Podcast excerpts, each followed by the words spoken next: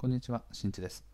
このチャンネルでは、ズボラでめんどくさがりの私が実践する節約術や仕事を効率的に行うための実践方法を配信しています。はい、皆様いかがお過ごしでしょうか？今回はね、フリートークな話ですね。なんかこう、 Voicyを聞いていて、なんかね、僕、あの日頃仕事を始める前にあの筋トレしたりとか、トレーニングをね、こう10分、15分ぐらいしてから仕事するんですけど、そういう時に Voicyとかね、あの聞いたり、朝一番でこう仕事をしている時に Voicy聞いたりとか、あのいろんな音声配信聞いたりとか、そんな風にね、しております。で、その中で、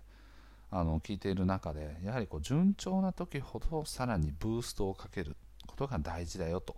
いうお話をあの見かけました。で、まさにそうだなと思っていて、なんかあの僕自身もですねブログここ最近あのめちゃめちゃ調子いいんですね はいなぜだろう。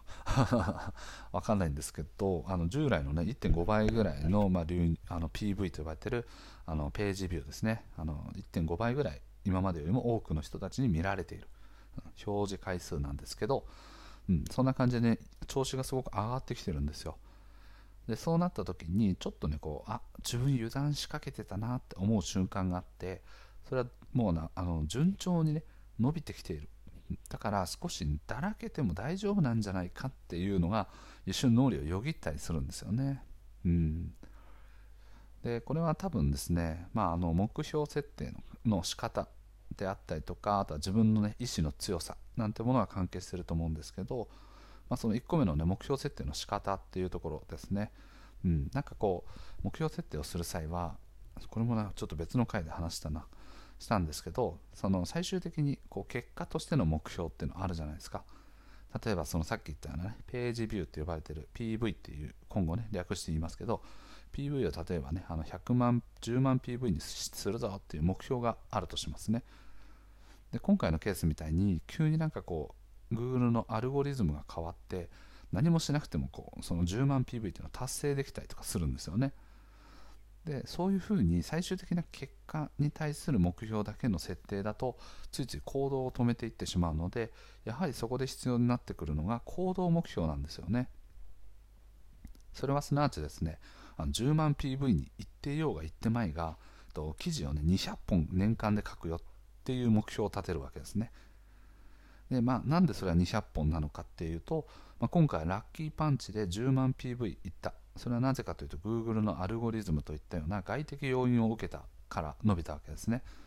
で目標設定をする際におそらく今か今の PV がこれぐらいで10万 PV を目指すためにはプラスで200記事ぐらいを書いていくとあの自力でねあの外的要因を受けることなく目標が達成できるんじゃないかっていう仮説のもとにこういう行動の目標を立てていくわけです。でこの行動目標があると何がいいかっていうとまさに今お話している通りですね。あの外的要因を受けて最終的な10万 PV というのは達成できたとしてもとそこに甘んじることなくですね行動をしていかないと目標が達成できないんですよ、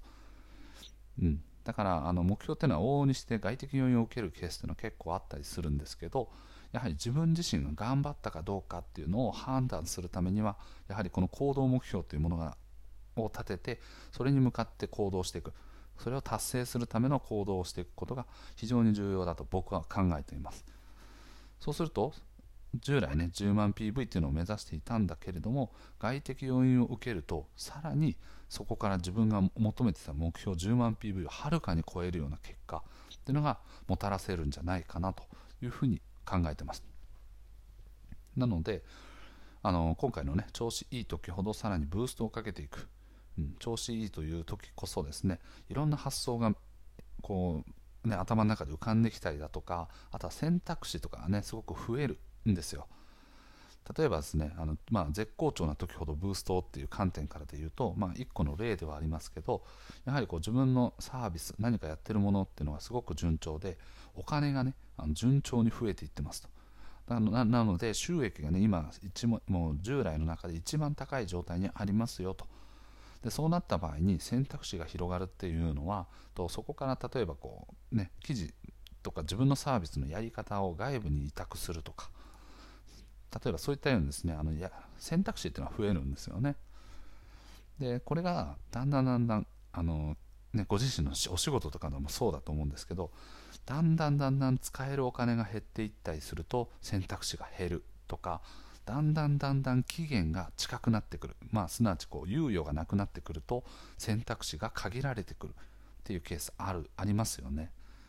それと同じように不調になってくると選択肢っていうのはどんどん減っていくんですよね。お金がだんだん減ってきたよってなってきた時に例えばじゃあね株主の人たちとかに融資をしてもらおうとかお金を誰かに融資してもらおうって思ってもいや今ビジネスだいぶ下火じゃんって。そんな人にちょっとお金融資するの怖いよって、まあ、銀行のこうキャッシキャッシングとかね、まあ、そういったものも同じですよね。状況が悪い時って借りれなかったりするけど状況が良ければあのお金をそこから借りるという選択も取れるわけです。なので一番選択肢が広い状態っていうのは非常に状態がいい時なんですよね。なのでそこからさらに加速するための行動っていうのをしていくことが非常にこう伸び率が高いんじゃないかなと僕は思っております。なのでその Voicyの話を聞いた時にああなるほどねって多分まああのおっしゃられていることと僕の解釈していることのは若干ずれてはいると思うんですけどその話を聞いた中で今お話ししたようにあ確かにこう自分自身がね選択肢を広げることができるっていうのはやはり成功している時だよねと。